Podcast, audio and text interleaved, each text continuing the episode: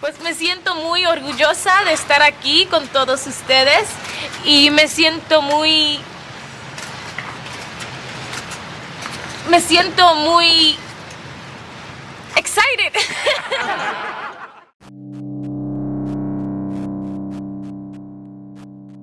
Welcome to the Spooky Electric Podcast by me, Trent Venegas. You need another podcast like you need another hole in your head. So here we go.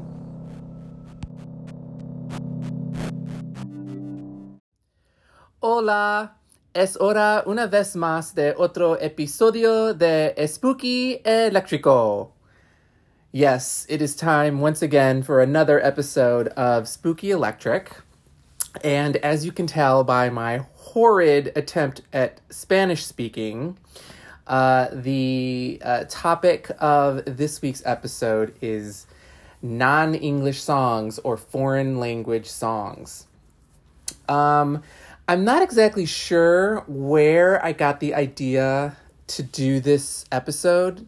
Uh, it's been on my list for a while, uh, but recently I was listening to um, just my music on random, and a lot of Selena came up and I noticed that some other songs were coming up in foreign languages, and I thought, oh, what a great idea for an episode. So I guess that's where the idea started. And then I took my time to really listen to uh, the music in my um, in my library to select the uh, my favorite songs the ones that I've been listening to for many, many years, coupled with newer songs in uh, foreign language that I've come to love in more recent times. And I finally came up with the playlist that I feel represents a nice collection of foreign language pop songs for me to talk about.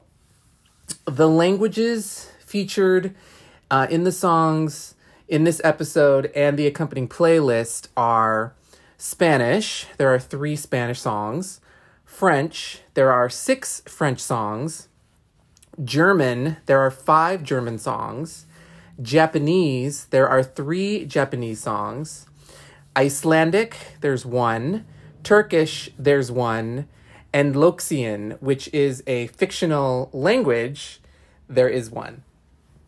So I will run through uh, the playlist that I have uh, put together for this episode and then talk about each of the songs and why I selected them. So this episode is pretty much going to be pretty straightforward, um, except for the novelty that all of the songs are foreign language.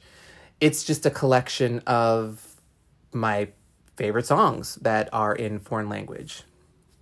Um, the first, okay, so let's let's get to the playlist.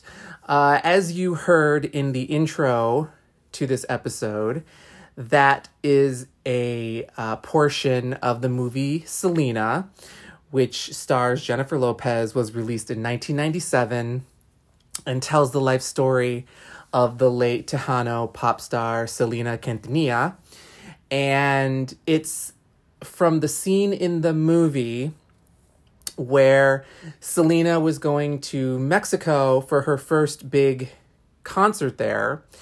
And as they talk about often in the movie, Selena and her family are American, grew up here in the United States, and uh, her father tells her that here in the United States, they'll never be American enough because they're Mexican. And then when they go to Mexico, uh, they'll never be Mexican enough because they're American. And that's the dichotomy of what Chicanos uh, kind of deal with in this country. My family is Mexican American. We are Chicano. And I will say from my personal experience, that isn't something that I've experienced, but I grew up in Michigan, which is, you know, really, really far away from Mexico, whereas uh, the Quintanilla family grew up in Texas, you know, miles away from Mexico. So that experience is what uh, they experience. So, uh, Selena insists that she is able to handle the uh, press conference with the Mexican reporters who've come to interview her, and she individually and personally greets every single one of them. And then when they ask her a question in Spanish and she answers, she stumbles a little bit and speaks a little English, but it comes across as charming and she charms the the Mexican press and and all of and all of that worked well in her favor. So that's what the little portion of the intro that I played before this episode started. And Selena is the artist who is the first on this playlist. So the Selena song that I selected is Bidi Bidi Bom Bom, which is probably my favorite Selena song. Like I love a lot of Selena's music and I came to know Selena after she passed away. So, growing up in Michigan, as I mentioned, far away from the border of Mexico, I was not personally aware of how big of an artist that she was. But uh, my family and my cousins in Texas and in Corpus Christi and Aransas Pass, Texas in particular, were very well aware of how big of a pop star Selena was, both you know in in the United States and in Mexico. And when she passed away, uh, when she was murdered, uh, news broke, and I remember thinking, who who is this person?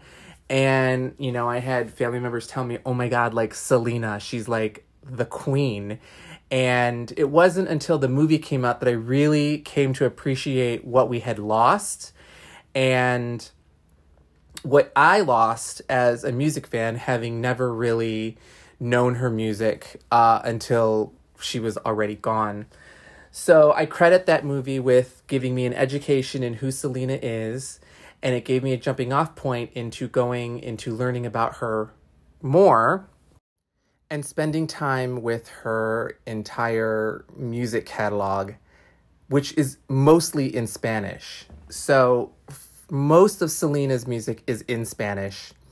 It was only uh, at the end of her career when she uh, started recording English language songs, and her English language crossover album wasn't even finished uh, before she was murdered. And I'm, I'm just not going to get into that whole story because it's sad, it's tragic, it's infuriating. Um, let's just focus on how amazing Selena as an artist will forever be. And let's talk about Bidi Bidi Bom Bom. So, this was the first Spanish language Selena song that I truly loved.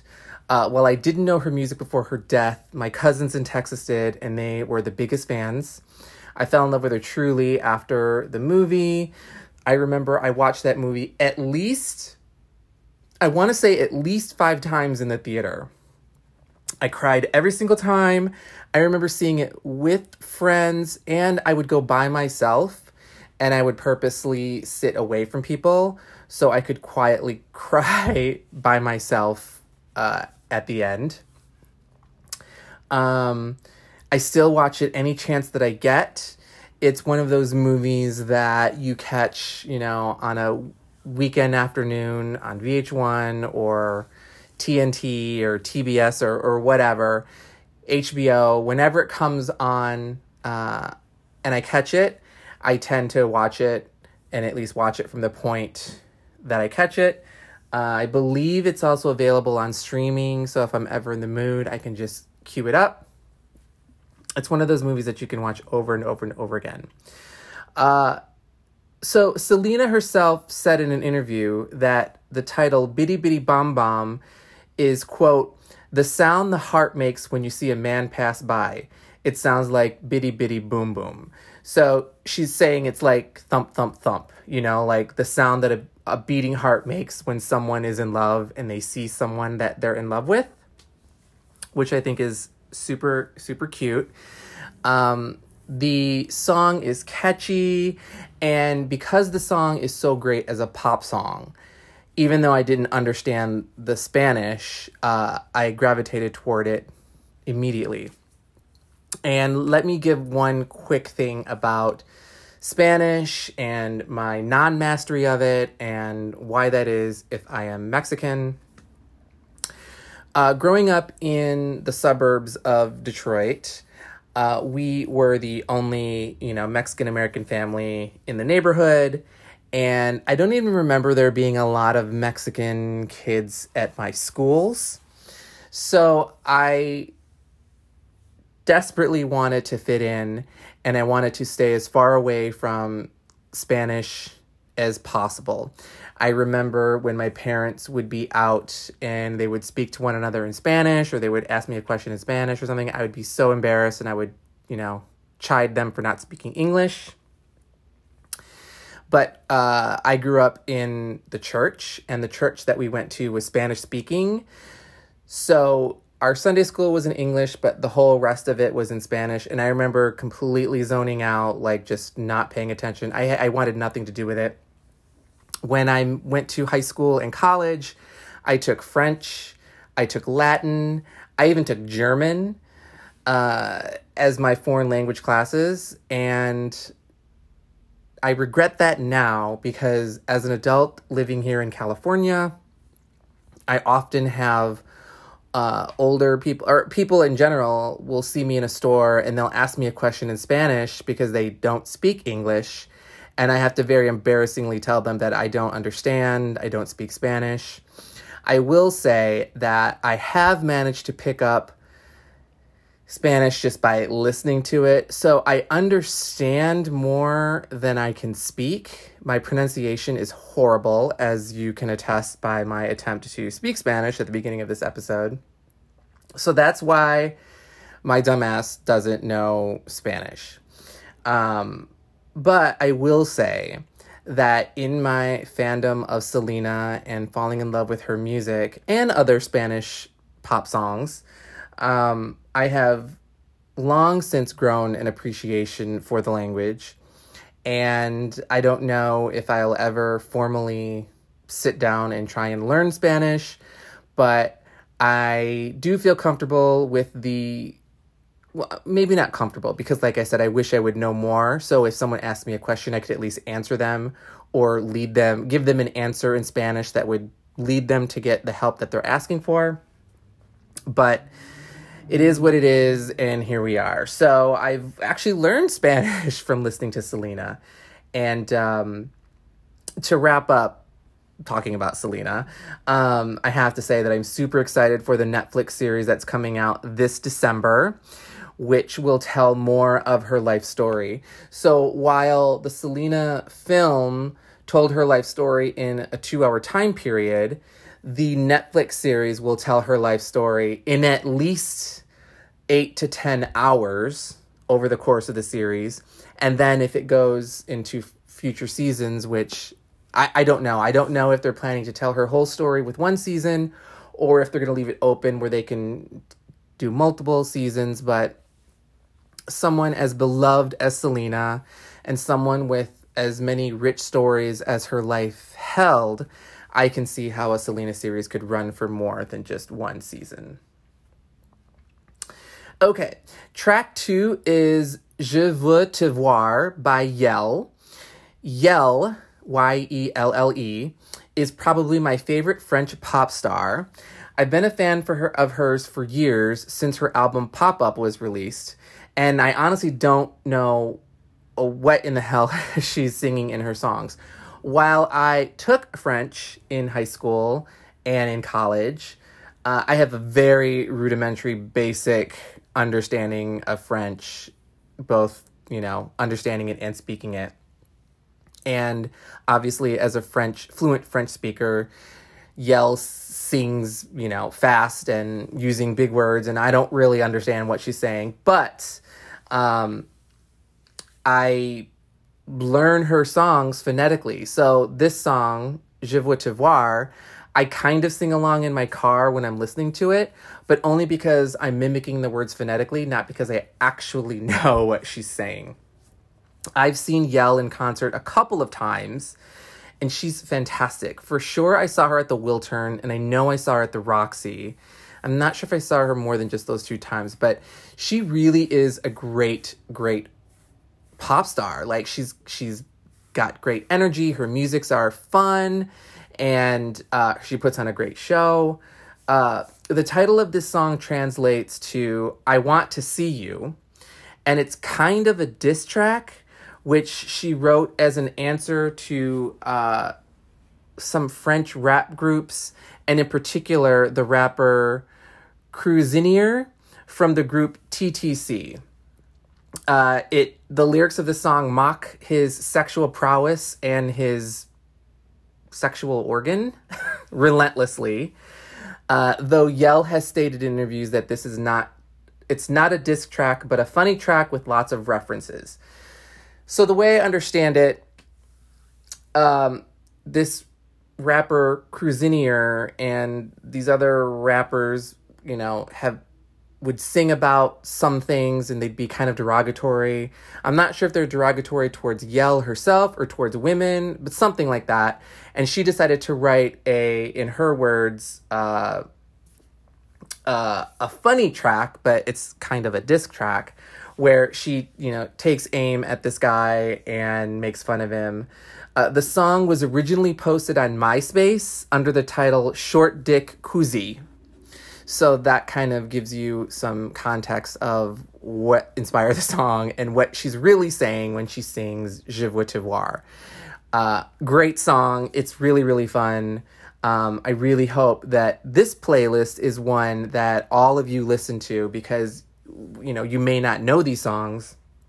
And as I said, even if you don't understand the actual uh, lyrics that are being sung, these are great songs, and I think that you will enjoy them even not understanding exactly what is being said.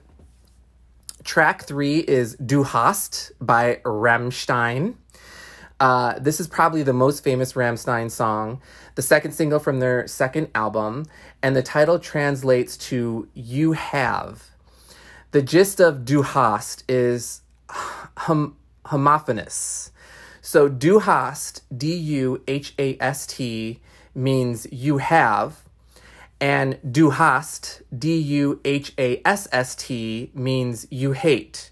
So the song could be translated to be you have or you hate. And that's the that's the intention, that's the play on words that the title refers to. They sound the same. It's ambiguous, as in the chorus, which you have no doubt uh, mangled in an abattoir of vowels whenever you've sung it. So it's actually like, you have, you hate, or you hate, you have, you know, it's that thing. I'm sure it makes total sense in German. And considering how weird the English language is and how we have homophones and homophonous words and all of that, uh, I'm I'm assuming that this explanation isn't super illuminating. It might sound even confusing. But I mean, you can do your, your own research on it if you want more clarity. But the gist of it is the title could be taken two ways, and the song itself is about loyalty and whatever. I mean, it's it's Rammstein's biggest song. It's the one that broke them into, you know, the American public consciousness, or at least the top 40 uh, it's been featured in films, and I think I think something about the way the quote unquote sinister way that German sounds that that's what gave gives it a little bit more bite. So in the late '90s, when industrial music and you know harder music was was really coming to to the forefront, here comes this German band who you know they look all you know they're wearing all black and they're singing du du hast du hast mich du hast mich. Like it's very um german. And i think that that's what the appeal was. And it's a great song. It's one of the songs that i would dance to whenever it was played at my favorite goth club back in detroit city club and if i'm ever at a goth dance party and du hast comes on I am out on the dance floor, stomping around in my combat boots, uh, living my best life. Track four is Pour que tu m'aimes encore by Celine Dion. this is the first French Celine song that I loved. Uh, I became a huge fan of Celine after her debut American album, and I bought anything and everything that she released. And that's when I realized, oh, she has all these records that she released years before she debuted in America when she was younger. And around the time, I want to say 93, 94, something like that, her album D'eux came out, D apostrophe E U X, which um, is also a, a play on on words. It means two, um, or it could be translated as two. Um, as I mentioned, I took French in high school, and I felt proud that I could kind of understand what she was singing about. And it was also around this time that I read Anne Rice's book Interview with a Vampire completely in French because you know again i was studying it in high school and um, this french album d'eux by celine dion was one of my favorites because a i loved celine dion and b all the songs were in french. The title translates to because you love me again and uh, it was the lead single from her french language album d'eux. She also recorded this song in english uh, titled if that's what it takes and included it on her 1996 album Falling Into You, uh, which is far inferior to this French version, in my opinion. This song topped the French charts for 12 weeks. Uh, the English version of this song is the same music, but the lyrics are different. The gist of the song is different because it didn't translate exactly to what the original French version is. And I just don't like it. Maybe it's because I've loved the French version for so long that when I hear the English version, it sounds like a fake. But it's, I would bet very good money that most American Celine Dion fans heard the English version first and may find the French version jarring. But I'm telling you, I mean, I, I, I you know, even listening to them both, I think the song works better in French. Uh, Pour que tu m'aimes encore it's one of Celine's songs that I can sing the whole way through. I'm not going to torture you now by attempting to sing for you now, but just trust me. Um, like I said, I was a big Celine Dion fan, you know, for the first, I want to say 10 years of her career. I loved everything, all of her singles, all of her albums, um, all the way up to Titanic. I think uh, that Titanic song is kind of what turned me off to Celine for a little while. I just didn't like that movie. That song was just everywhere, and it just ugh. But up until uh, My Heart Will Go On, I was a huge Celine Dion fan, and Pour que tu m'aimes encore is one of my favorite uh, Celine Dion songs, in English or in French, and that's why I had to include it on this playlist for you here. Track five is Algo Tienes by Paulina Rubio. This is the first and really only Paulina song that I love, and I don't even know how I found it, but it's a very infectious song, and I love it to this day. The title translates to You Have Something.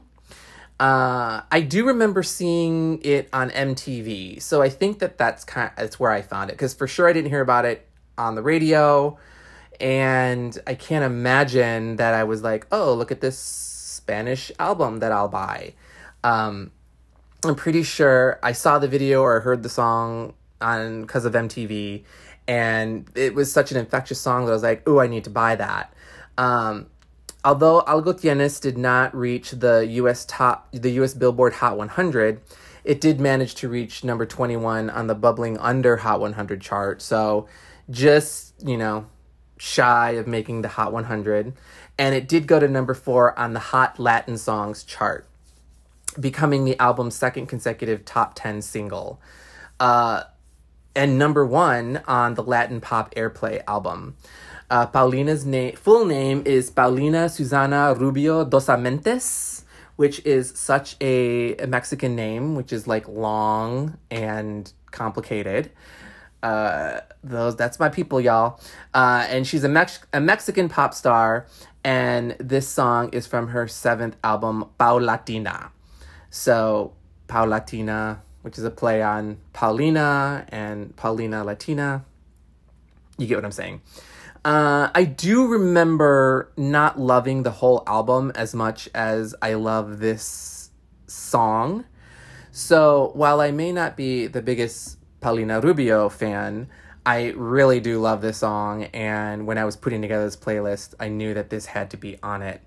Uh, and no shade to Paulina, but Selena will always have my heart. She will always be my favorite uh, Mexican pop star, Tejano pop star, Mexican American pop star, um, Spanish language pop star. Yeah.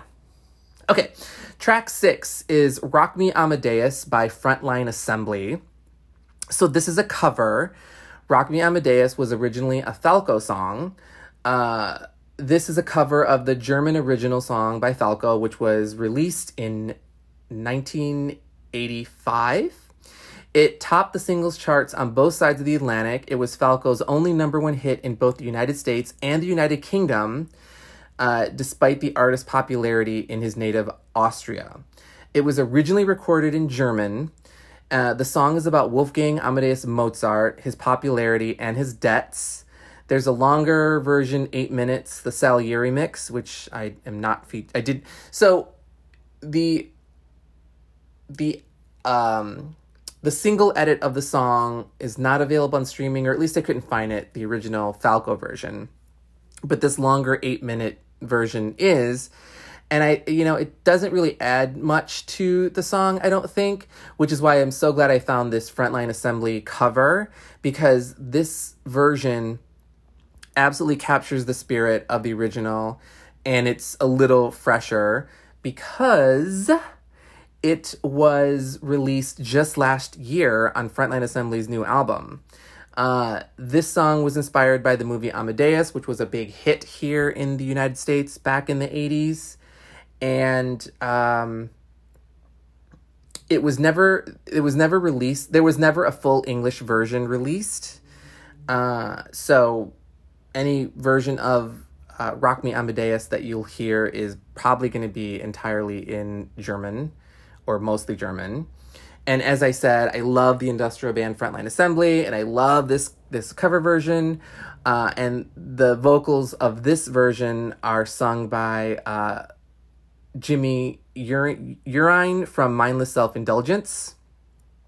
And again, this just came out last year. So it's a great cover of a great German song. Uh, and track seven is Der Kommissar by Falco. So even though I couldn't feature the Falco version of Rock Me Amadeus, I did want to feature Falco on this playlist, so I went with his other big hit, Der Kommissar, which was first recorded by Falco in Austria in 1981. It was covered a year later by After the Fire. And then in the United States and the United Kingdom, Falco's version did not perform as well, despite topping charts throughout Europe and Scandinavia in early 82. But here in the US, the British rock band After the Fire recorded the, their English version, also called Der Kommissar, and released it as a single. Uh, it did fairly well here in the United States. The After the Fire English version, uh, you know, it it made the Billboard Hot 100, and uh, and although its version barely nicked their home country's top 50 in 1983, the song's music video received extensive airplay on MTV, propelling its popularity on US radio. The song entered American Top 40 on March 5th, 1983, and peaked at number 5 and remained in the top 40 for a total of 14 weeks. The title translates to the commissioner or the police chief. Also of note is a um, another cover of this song, Der Kommissar, by a band called Option 30. I think that's the band's name. And you may have never heard of Option 30, but uh, I can tell you that Option 30 was one of Trent Reznor's bands before he started Nine Inch Nails.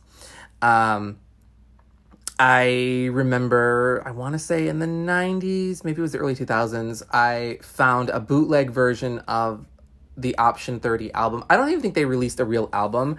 I think this bootleg was just a compilation of their recordings up to that point because there's interview and interviews and songs on the on the CD. And Der Kommissar is one of the songs that they cover. And as a little treat, I'm going to play a little bit of Option 30's cover of Der Kommissar featuring Trent Reznor now.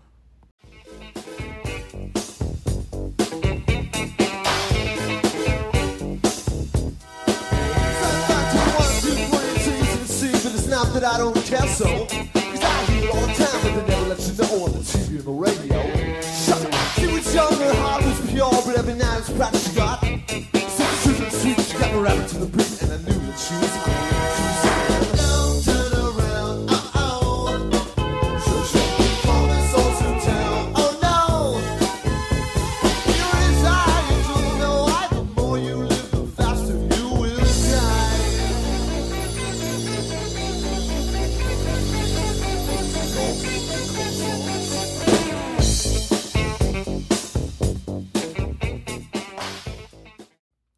Believe me, I wish that the option 30 slash Trent Reznor version was available on streaming because I think that's probably what I would put on the playlist. But then poor Falco would have none of it would have sung none of his songs on this playlist. So uh, you can hear Falco's Der Kommissar uh, on the playlist. Uh, but I did want to play for you a little bit of Trent Reznor and his band Option 30 covering Der Kommissar here in the podcast. Um, so good, right? Okay, track eight is C'est bon by Eartha Kitt. Uh, C'est bon, si bon, si bon is a French popular song composed in 1947 by Henri Betti with lyrics by André Hornez. Uh, in 1953, Eartha Kitt recorded the song in French with Henri René and his orchestra for her album That Bad Eartha. Uh, C'est si bon translates to It is so good. And it's just such a sexy song. Like, I love Eartha Kitt. I fell in love with Eartha Kitt when she played Catwoman in the 1960s Batman series. For me, ultimately, she is the epitome of Catwoman. Just her in the outfit, her her sexy voice, um, her just uh her long black ponytail. Ugh, like that is Catwoman to me. Michelle Pfeiffer's Catwoman in 1992's Batman Returns is also the quintessential Catwoman for me. So like I I always struggle who is who is the number one Catwoman for me. And I've come to the realization that Eartha Kitt is like the epitome of Catwoman, the character, and Michelle Pfeiffer is the epitome of like the modern Catwoman. So they are both Catwoman to me. I love them equally for much different reasons. And so anyway, so that's how I fell in love with Eartha Kitt as a person. And then as I grew up and I realized that she was a singer, um, you know, I just love her voice. She's like a sexy voice, and her singing in French is just like to die for. So every time I, you know, I own a lot of records, and I doing my best to collect all of her her records on vinyl. And when I started thinking about like my favorite foreign language songs, anything sung by Eartha Kitt in any language is going to be one of my favorite songs. And si bon is my uh, probably my favorite right now of her French language songs. I recently heard the Dean Martin rendition of the song, which he sings in English. And, you know, no offense to Dino, but it is not as good as Eartha's version. And this is probably this the one song in this playlist that I play listen to on repeat. Like when I make a playlist, I listen to it a few times to try to get a sense of like the flow and to have it spark some, you know, memories for me to talk about when I'm doing an episode. And, you know, I'll I'll play si bon and then I'll play it again and again and again before I, I go on to the next song. So I don't know. Great song.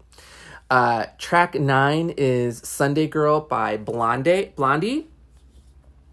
And Sunday Girl is uh, a song that, that the band released in English, and then they recorded it in French as a B side. Uh, Sunday Girl was written solely by Blondie guitarist Chris Stein, and Chris said that he was uh, he wrote it all by himself, but he was nervous about having his own song on a Blondie record. So he asked Debbie Harry to put her name on it, but then ultimately he they decided that the credit should go to him in the long run. Chris says that he wrote the song for Debbie's cat, who was named Sunday Man. Uh, and Stein explains, quote, the cat ran away. We were very sad. It was just sort of a plaintive, evocative number. Uh, Blondie recorded a French language version of the track, and this version was released in the UK on the Sunday Girl 12 inch single. In France and the Netherlands, it was the B side of the 7 inch uh, Sunday Girl single, and it was released as the follow up single to Heart of Glass in the UK and much of Europe. The single reached number one in the UK, topping the charts for three weeks in May 1979. And despite the commercial success abroad, the song was not released as a single here in the United States. And that's pretty much talking about the English language version. So the French version is kind of a little bit of a novelty. It's a novelty to us. I'm sure it did very well in uh, the countries of Europe, French speaking countries of Europe. And it's a great rendition of the song. I think it fairly translates well to what the original English lyrics are. I'm not entirely sure. But um, whether you're listening to Sunday Girl in English or you're listening to Sunday Girl in French, it's a great song all the way around. Blondie is one of the greatest bands of all time, and Chris Stein wrote a really fantastic song for Debbie Harry's cat, which I think is very cute. Track 10 is Twiggy Twiggy by Pato Fu, which is a cover of a Pizzicato 5 song. And this for sure, if the Pizzicato 5 original version of Twiggy Twiggy was available on streaming, that's what I would be featuring here on this playlist. But to Pato Fu's credit, this cover is a very good, fairly straightforward cover of the original song in Japanese. Pizzicato 5 is a Japanese pop band formed in Tokyo in 1979 by multi instrumentalists Yasuharu Konishi and Keitaro Takanami. The band gained international fame as a duo consisting of Konishi and vocalist Maki Nomiya after Keitaro left the group. And Pato Fu is a Brazilian indie rock band. The band is famous for their 2010 album Música de Brinquedo, which was written using only toy instruments. So this version of Twiggy Twiggy is recorded with only toy instruments and as I said is a very good very good cover almost you know a pretty straightforward cover of the original Pizzicato 5 version. So you can find the Pizzicato 5 version of Twiggy Twiggy on YouTube, for example, or buy the CD or the album. And if you play it next to this, like they sound very close. So Twiggy Twiggy is one of my favorite songs. Uh, again, I'm not sure how I learned of Pizzicato 5. I'm gonna I'm gonna also give credit to MTV. I feel like it's probably a song or a music video that I saw on Alternative Nation or 120 Minutes or something. And even though, you know, it was sung in Japanese, I didn't understand what was being said, but the song is so great that it grabbed me and I loved it. Anyway, so I remember buying the album and, you know, I, I think it was an EP. So the the song is on a, an EP by Pizzicato 5 Oh, I do remember that they were on the Matador record label, and I was obsessed with Matador because they had, you know, put out Liz Phair's albums, and they were like this indie darling uh, record label.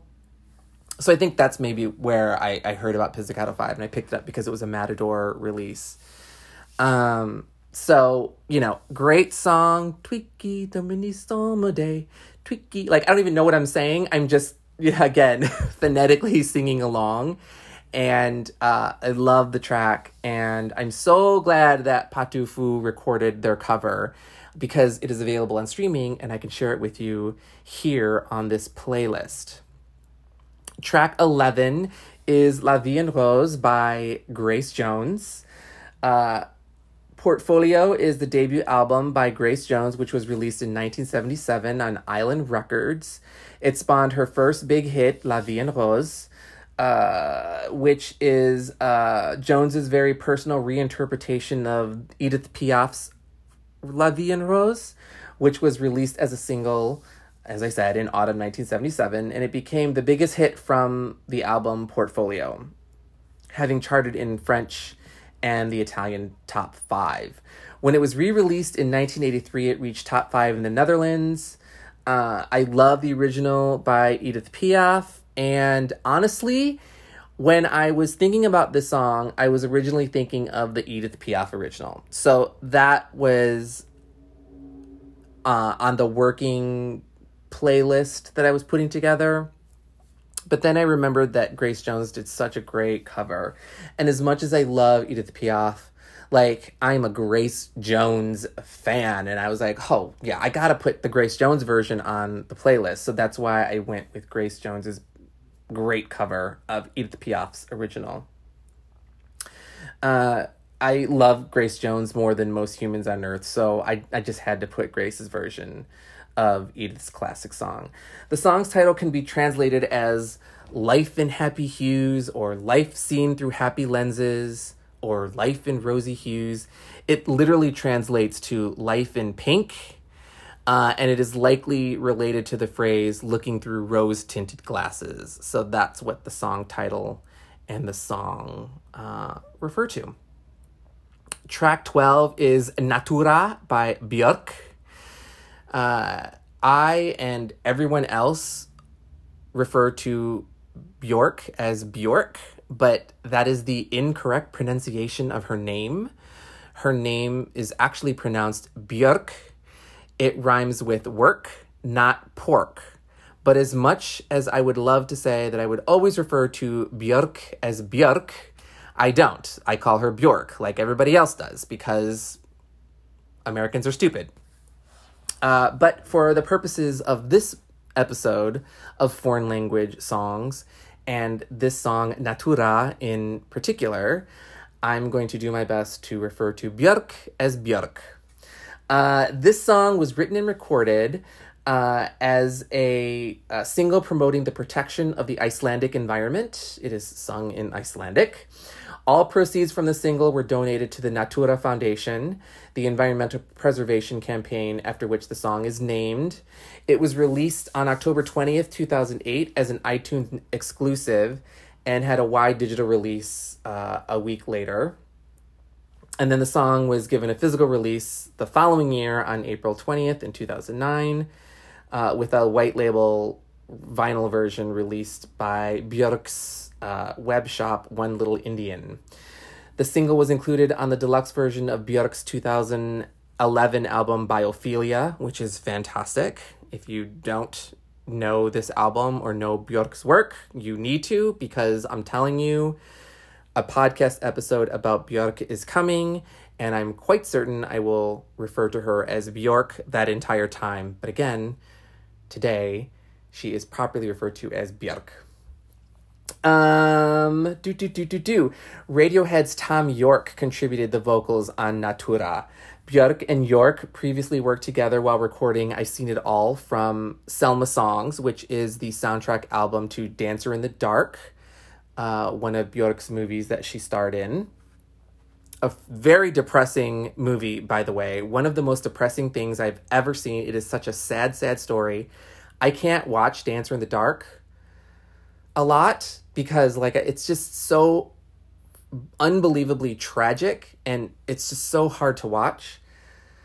But it's so Björk. Like, it's so who she is as an artist anyways, so Thom Yorke and Björk have worked together previously, and then he provided the song, uh, the vocals for this track. Um, Björk's publicist confirmed that Yorke's contributions were made via file sharing during the summer of 2008, which was a big deal because file sharing, was like before iTunes, before the really official proliferation of music on the internet. Like they were sending files back and forth on peer to peer, which is which is great if you think about it now. Yorke's voice can be heard as an atmospheric haze in the background of the song. This is Björk's first solo single to be released entirely in Icelandic. It is also the first not to have a corresponding album or video. However, it is bundled with the digital download and included, uh, again, as I said, on the Digipak edition of Björk's 2000 album Biophilia. And the song trans the song's title translates to nature. So natura means nature in Icelandic. What can I say about Björk that I'm gonna actually save for her own podcast episode? But as a um, clue, she is a goddess. She is absolutely one of the most exciting musicians that I have ever been a fan of. She continues to excite to this day in spite of the longevity of her career. Like she's never gotten stale, she's never gotten boring, and anytime she releases something, it is cause for great celebration. So stay tuned for the Björk episode to come. But in the meantime, please enjoy this beautiful Icelandic song, Natura, here on this playlist. Track 13 is Deutsch Schuld by KMFDM, the German industrial band KMFDM. It is from the band's second studio album, What Do You Know Deutschland, released in 1986. And it was written by Sascha Konietzko, Raymond Watts, and En Esch.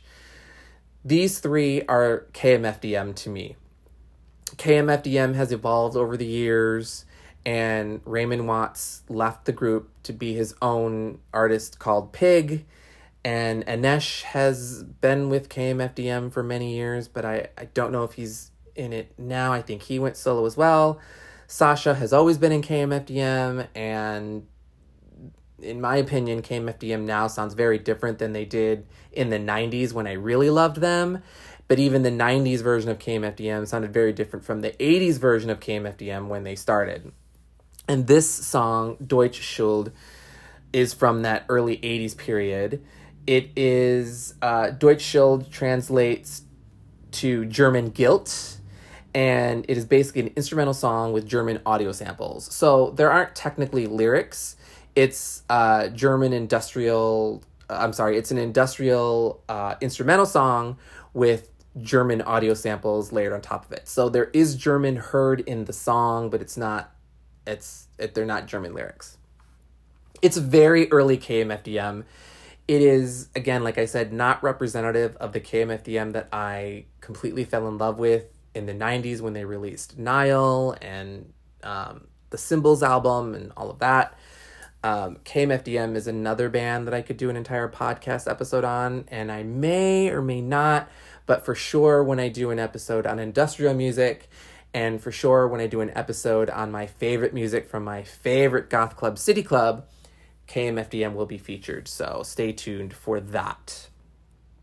But yeah, I definitely wanted to put KMFDM on this playlist because, like I said, they are a German industrial band, and this is a a great pre- precursor from the 80s of what KMFDM would become in the 90s when I found love with them. Truly.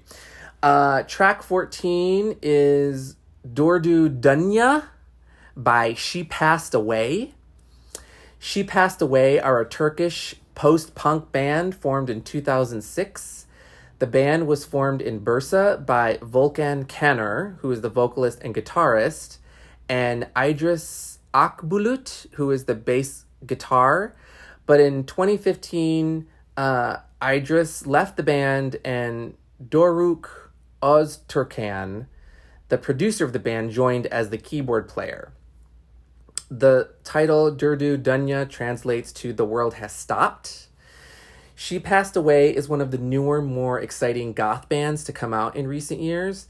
So they formed in 2006, but I didn't hear about them I want to say 2018 or maybe 2019. Like they're a very new band to me, even though they've been out for a while, obviously in, in Turkey. Um, there's something about their sound and style that totally harkens back to the goth sound of the 80s, and I think that's what I love about them so much. The deep voiced vocals coupled with the, the, the Turkish lyrics make the song sound even gothier than if they were sung in English, I think this band, you know, they're very buzzy. You know, they have played the United States. I remember, I, I think it was last year, they played a small show and it sold out like instantly. Like I could not get tickets because they sold out. They were planning to come back this year.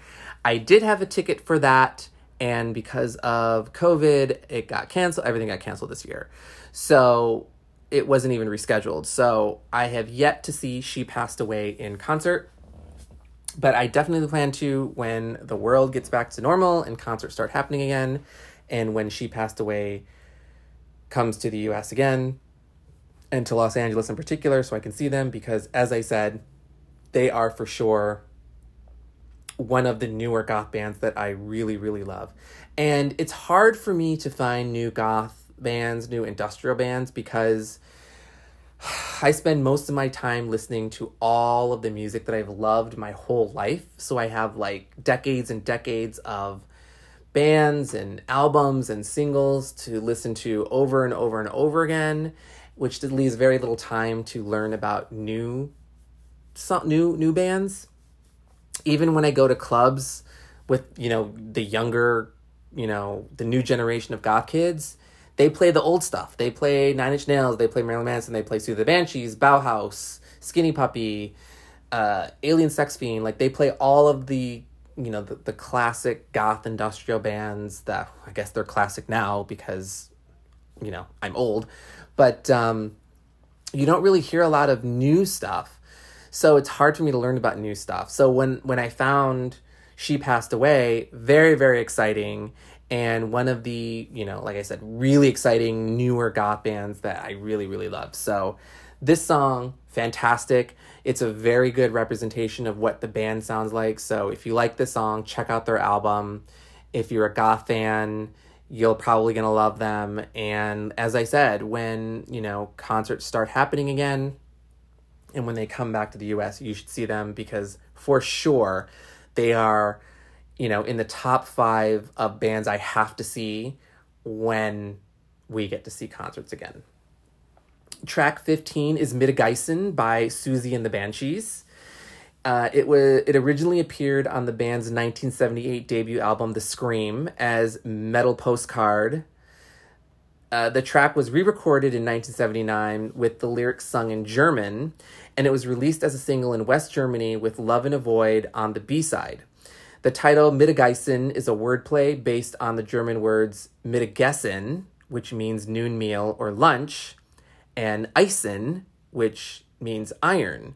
So Mittageisen it technically means iron lunch or iron meal. The title was inspired by anti-Nazi German artist John Heartfield's photo collage Hurrah, die Butter ist alle, which is hooray, the butter is finished, which was also used as a single covers single singles cover art. Mittageisen was composed by Siouxsie Sioux, John McKay, Kenny Morris, and Steven Severin. The lyrics were translated into German by their manager Dave Woods and a woman named Renate, and the single was dedicated to the artist John Heartfield, who created the artwork, which was used as the single's cover art. Um, what can I say about this other than I love and the Banshees? I love like their debut album The Scream is one of my favorite albums and Metal Postcard the English version of this song is a great song and then to hear it sung in German gives it that extra oomph that makes the song just so much more strong in my opinion. So you know, when I was thinking about my favorite foreign language songs, I was like, oh, duh, I definitely have to put that and the Banshees song on the the playlist, and here it is. So I already talked a lot about how much I love and the Banshees when I did their own episode early on in this podcast inception. So if you missed that, please go back and listen to it because I love Siouxsie and it's me talking about how much I love Siouxsie for you know an hour or so. Uh, so any chance that I get to feature Siouxsie and the Banshees in any of my podcast episodes, I'm going to take that opportunity. And I took it here by including Mittageisen on this playlist. Track six, 16 is Ça Plane pour moi by Plastic Bertrand. It is a 1977 song uh, by Plastic Bertrand, uh, although its vocals were actually performed by Lou Deprijck, the record's producer and composer. So the song is by Plastic Bertrand, but it's Lou Deprijck who is the who's singing the actual lyrics on the track. While C'est Plan pour moi is mainly regarded as a punk song, it has also been described as a parody punk, um, you know, a new wave parody punk song. The song's name is a French idiomatic expression that is best translated as everything's going well for me. Literally, it translates to it is gliding for me. Uh, and the song features nonsensical French lyrics, which with occasional lines in English. So it's it's a you know a parody punk song. Like the song was written to parody what a punk song would sound like if it was sung in French. So that's the vibe that uh, Plastic Bertrand was going for. And for the longest time, I mean, I didn't know that the lyrics were nonsensical French because, you know, it's in French, so I wasn't entirely sure what was being said, even bef- even with my limited French uh, education. So the fact that the lyrics are nonsensical completely makes sense when you consider that the song is meant to be um, a parody punk song if it was sung in French. So yeah. Uh, you may recognize this song from some 80s movies. I'm not sure if it was used in any John Hughes films, but probably. Like it's definitely featured in some in movies of that era. So that's where I first heard it. And then I remember um, I got this really great box set called New Wave something. Like it's a new wave box set of just like new wave hits and this song uh, is on it and i was like yeah like that song is fantastic. So onto this playlist it goes. Track 17 is the loxian gate by enya. Uh, Lo- and it's sung in loxian. Loxian is a fictional artistic language and alphabet created by the irish poet and lyricist roma ryan and she created it for enya uh, she created the language during the production of Enya's sixth solo studio album, Amarantine, which was released in 2005. The name Loxian was taken from the epithet of the Greek and Roman god Apollo, the god of prophecy, truth, the sun, among others. Loxian has six basic scripts or alphabets Ea, the water script, Piro, the rain script, also called the vernal script, Lua, the shadow script of summer, Essa, the autumnal scripts of the winds. This particular season of scripts has many forms. Ju, the winter script, which has two visual alphabets, and Kan, the moon script or archer script. Now, I have no idea if I pronounced pr- pronounced those scripts correctly or not because I am not fluent in Loxian, but uh, I wrote them out phonetically, so hopefully I pronounced them properly. Uh, Roma Ryan uh, explained the song's meaning as, quote, the Loxian Gates reminisces on the beauty of the seasons of the earth they left behind and tells of their own seasons. It reminds the Loxians that life should be appreciated as it is lived, for the journey is as important as the final destination. Now, if this sounds weird, it is weird because Enya's weird and this created language is weird, but that's what makes it so special and what makes it so fun. Um, you know, Enya is an ethereal singer. She's sung in Gaelic, and even when she sings in English, it sounds like a foreign language because, you know, the only Enya is like the. How can I describe her? If we say that Björk is like the mastermind of quirky ethereal music, Enya is like the the classical, more radio friendly version of of that vibe. think Celtic Moods, that CD that was sold on um, infomercials back in the 90s. Soothing spa music. Like, that's kind of what Enya's vibe is. And the fact that she was so inspired to want to sing a song in a language that didn't exist, that she had her friend create it for her, is just too amazing for words. So, as much as, you know, I'm gonna I'm gonna honestly like the Loxian Gate isn't necessarily one of my favorite Enya songs. I mean, I'm not a huge Enya fan. Um, I do like Enya. There are some songs of hers that I really do like. Generally, I like Enya, the idea of Enya more than her music. But when I was putting together the playlist for this foreign language um, episode and playlist, uh, I remembered that, oh yeah, Enya created her own language.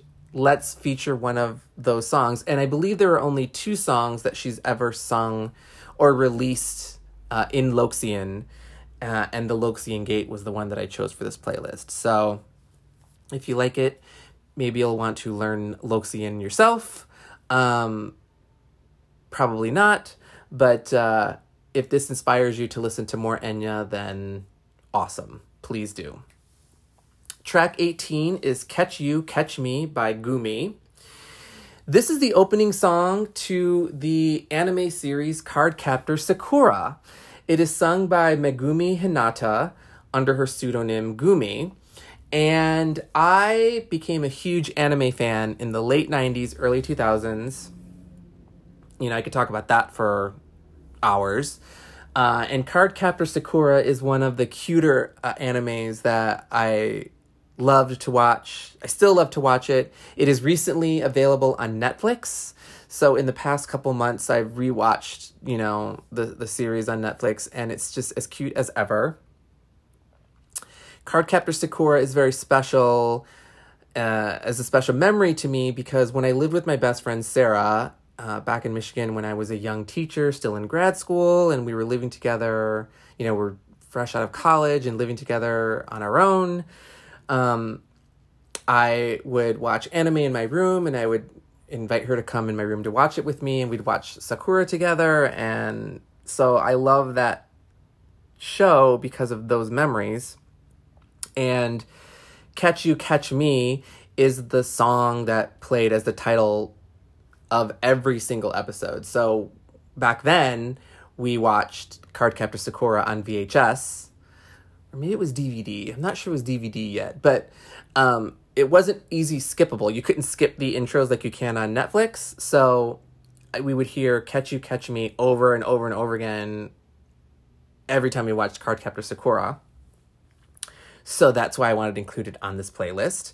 And it leads me to track 19, Groovy, by Kohmi Hirose, which is the ending song that plays on every episode of Cardcaptor Sakura. Um, Kohmi Hirose also wrote the lyrics and arranged the song, and it's the song that plays at the end of every episode of Cardcaptor Sakura. So I've gathered, and I, I I'm pretty certain that this is right. Anime series will have title tracks and ending tracks that have nothing to do with the show. Like they're not written for the show necessarily. They are, you know, songs that are tacked on at the beginning or the ends, and sometimes they're different, like in this. So card Cardcaptor Sakura has Catch You, Catch Me as the opening title track, and Groovy is the ending title track. Um, so those two together, very special to me because of Cardcaptor Sakura, and um, I couldn't pick one over the other, so that's why I picked them both. So that's track 18 and track 19. And track 20, the final track on this playlist is There is a Light That Never Goes Out in Spanish, sung by Sweet and Tender Hooligans. There is a Light That Never Goes Out is a Smiths song, which is one of their biggest anthems, one of the best Smith songs ever probably my favorite Smith song. Um, I want to say, okay, so I'm probably not going to do this, but I had in mind, uh, you know, I have enough tattoos on my body where I'm happy. but you're always thinking about like maybe I should get another tattoo. And I always thought it'd be cool and maybe kind of like um I don't know, macho or whatever, to get like a tattoo on my chest.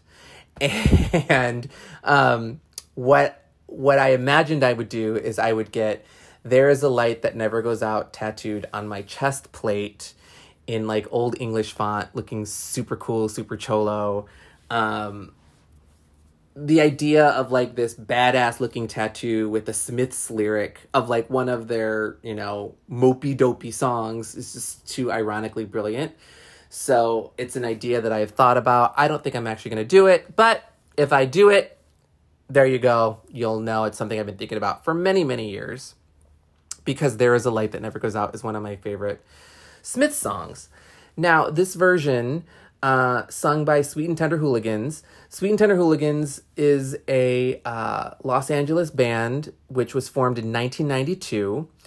Jose Maldonado is the lead singer, and they began playing Smith's covers as an answer to the band's uh, dissolution in 1987. So I am a Smiths fan, but Jose Maldonado is like the biggest Smiths fan. Like he is such a big Smiths fan that he became the Mexican Morrissey.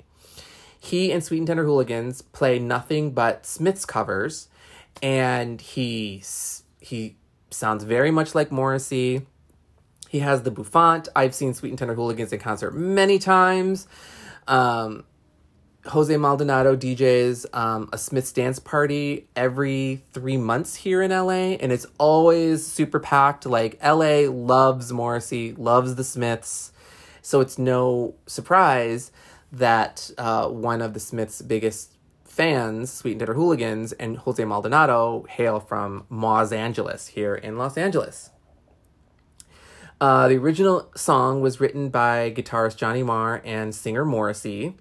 It is featured on the band's third studio album, The Queen is Dead, uh, and it was not released as a single in the United Kingdom until 1992, five years after the band split. It peaked at number 25 on the UK singles chart and number 22 on the Irish singles chart. The song has received considerable critical acclaim. In 2014, NME listed it as the 12th greatest song of all time. Marr commented on the song's enduring popularity, saying, quote, I didn't realize that There Is a Light That Never Goes Out was going to be an anthem, but when we first played it, I thought it was the best song I'd ever heard. And he is right. It is anthemic. It is a beautiful song. It is this depressing love song. Um, whenever it is played in concert, so I've seen Morrissey many times in concert, and I've seen Johnny Moore, Marr many times in concert, and they both perform this song in their sets, and it's usually at the end of the the the show, and it's oftentimes the encore, and everybody sings along, and it's just a quintessential Smith song. So, again, this Spanish cover is awesome. It is a very good uh, adaptation of the uh, original song. I don't believe that the lyrics translate exactly to the original English lyrics, but the, the title does. Um, es una luz si que nunca pagará, or however it, it's pronounced in Spanish. Um, again, my Spanish, I'm sorry. It's embarrassing. I apologize to my Spanish brethren out there, Spanish speaking brethren, my Hispanoids, my Latinx people. Um, yeah, I really was just looking for a fantastic song to close out this playlist. And as I mentioned, There's a Light That Never Goes Out is such a great closing track. And um, and then I remember that Sweet and Tender Hooligans recorded a version of this song in Spanish on a Smiths tribute album. And thankfully, it's available on streaming, so I can include it here on this playlist. So, there you have it, folks. Those are my 20 favorite uh, foreign language songs that um, I've loved for many, many years. Some of them, you know, since the 90s, some of them in the past year. Um, yeah, uh, I mean, what can I say? If if uh, if any of these songs sound interesting to you, I implore you to check out the artist's full catalog. Um, these are just really really great songs, and it's a testament to the power of music that a song can grab your attention, can make you fall in love with it without you even understanding what the song is about music is magic, melody and harmony uh, has a power that is like indescribable. And I mean that's that's really all I can say. Like all of these songs grabbed me in ways that were unexpected. They're songs that, you know, I'm not going to go look for a Turkish song. You know, I'm like, "Hey, I'm going to what's a great Turkish song?" Like I'm not going to necessarily do that. These songs found their way to me for one reason or another and they made such indelible mark on me that they have remained favorites of mine over the years. And um, when taken in some i was like yeah that's something that i want to talk about and something i want to share with the listeners of spooky electric. So yeah i hope you enjoyed this episode. Uh, you can head over to spotify to listen to these songs in full and let me know what you think I hope you love them. I hope you enjoyed this episode. And uh, I will be coming back at you next time with another episode of Spooky Electric. So until then, hola, adios, au revoir, bye.